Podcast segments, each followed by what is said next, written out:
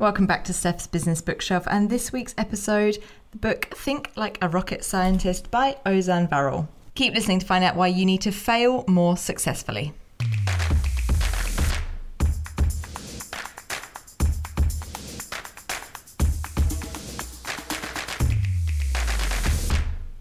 Welcome back. I'm your host, Steph Clark, and as usual, every week I'll be sharing with you the three big ideas from the best non fiction books that I've been reading and doing the reading so you don't have to.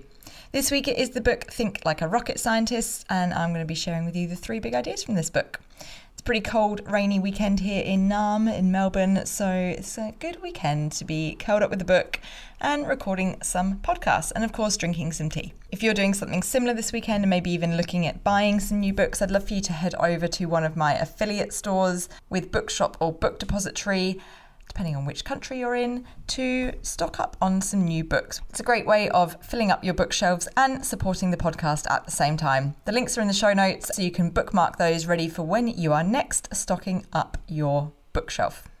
All right, let's get into this week's book, Think Like a Rocket Scientist. A little bit about the book if you haven't heard of it.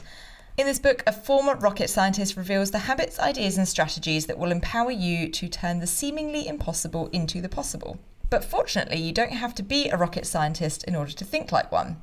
In this accessible and practical book, Ozan Varol reveals nine simple strategies from rocket science that you can use to make your own giant leaps in work and life, whether it's landing your dream job, accelerating your business, learning a new skill, or creating the next breakthrough product. Today, thinking like a rocket scientist is a necessity. We all encounter complex and unfamiliar problems in our lives, and those who can tackle these problems without clear guidelines and with the clock ticking enjoy an extraordinary advantage. Think Like a Rocket Scientist will inspire you to take your own moonshot and enable you to achieve liftoff.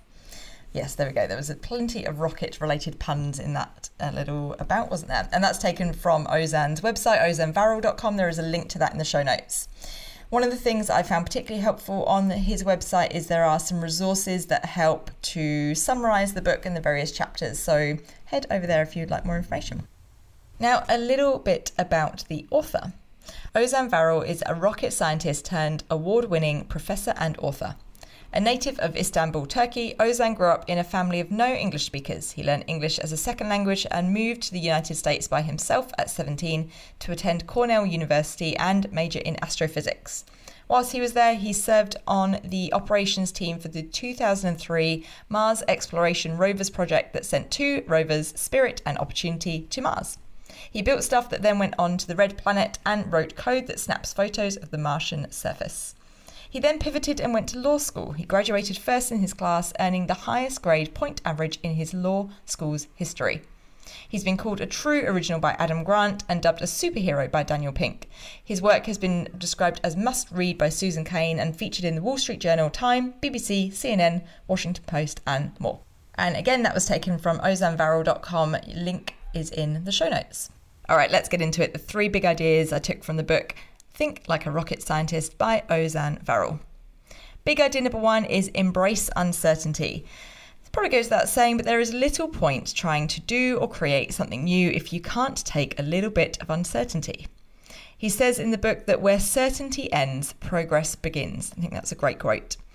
Writing down some of your fears, your uncertainties, some of the negative outcomes you might think could happen, doing a bit of a pre mortem can really help take the edge off of these uncertainties or the things you're worried about. And it also helps you prioritize them. And he talks about going through this process in various projects that he has worked on. It also allows you to build in the margins of safety and the redundancies to mitigate some of the risks, and even sometimes to realize that maybe some of them aren't so bad because the results of those things going wrong might not be the end of the world. This extends also into the practice of test as you fly and fly as you test, because sometimes it's only through doing, testing, and breaking stuff that the uncertainty starts to clear, at least for the next step to take. He also suggests that you start with multiple hypotheses, and this also helps because it creates multiple potential outcomes and options that you can play with. And in some ways, whilst it creates more options, it can, in some ways, also reduce uncertainty because you can think, oh, okay, well, there's multiple different ways that this could happen, or multiple different things and outcomes that could happen. So it gives you more to play with and, in some ways, less uncertainty. Okay, that was big idea number one embrace uncertainty. Big idea number two is stretch your thinking and your comfort. In the book, Ozan talks about various different ways that we can stretch our thinking to think more like a rocket scientist. We look for opposites, we look back in history, we test for first principles, we look for alternative uses for existing bits of equipment. We go big, we go small, we play, we find people to disagree with us, work with new people, change your mind more often, and sketch before you create. The book shares multiple ways to think differently and some of the activities and intentional things that we can do in order to stretch our thinking and get out of our comfort zone a little bit. These things and these approaches have all resulted in people finding something new by by taking them, testing something out, and obviously that you can do that too. They all require, though, attention and intention. You can't just be like a rocket scientist without doing any of this stuff. It all comes from this is the fundamental mindset and principles of being a rocket scientist, is stretching your thinking. And there's examples where even at places like NASA, they let stuff get in the way.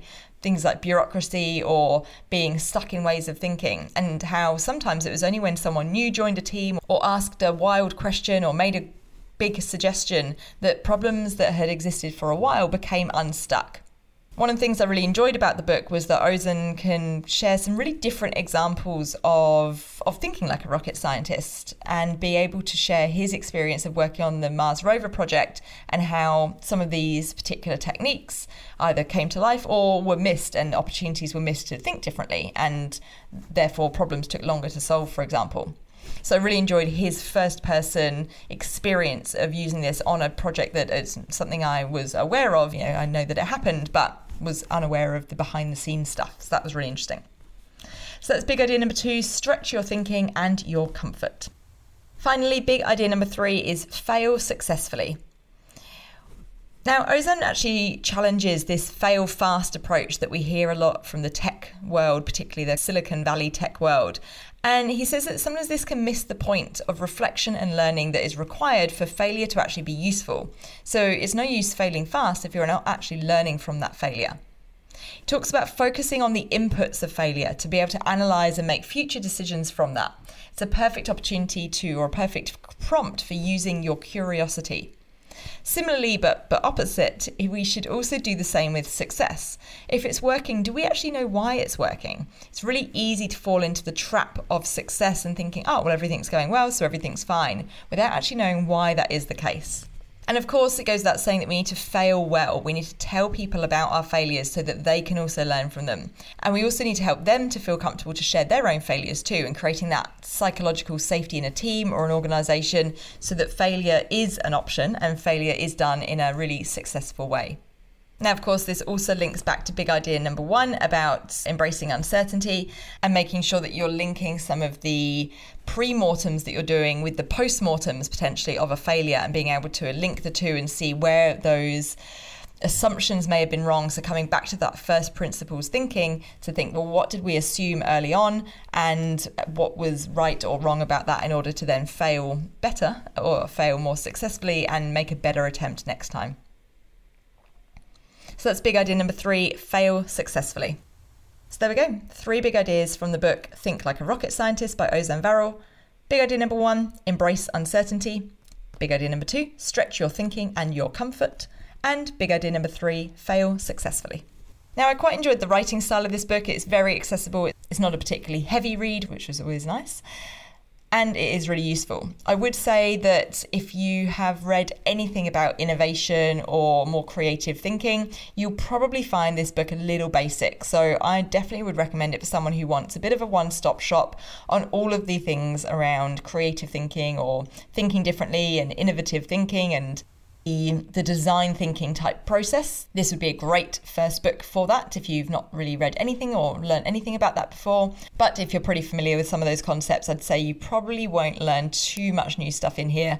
That said, if you're particularly interested in the rocket science element and Ozan's role in the Mars rover projects, then uh, from that perspective, this may be an interesting read for you. But there are probably other books that go into a little bit more depth or more nuance or different applications of creative or innovative thinking, that might be a better next step book for you if you already have some of that information and knowledge already. So there we go, episode 115. How we've got to that far. It's pretty cool, isn't it? And the book Think Like a Rocket Scientist. If you enjoyed this episode, I'd love to hear from you. As usual, Contact details are all in the show notes. But otherwise, until next time, happy reading.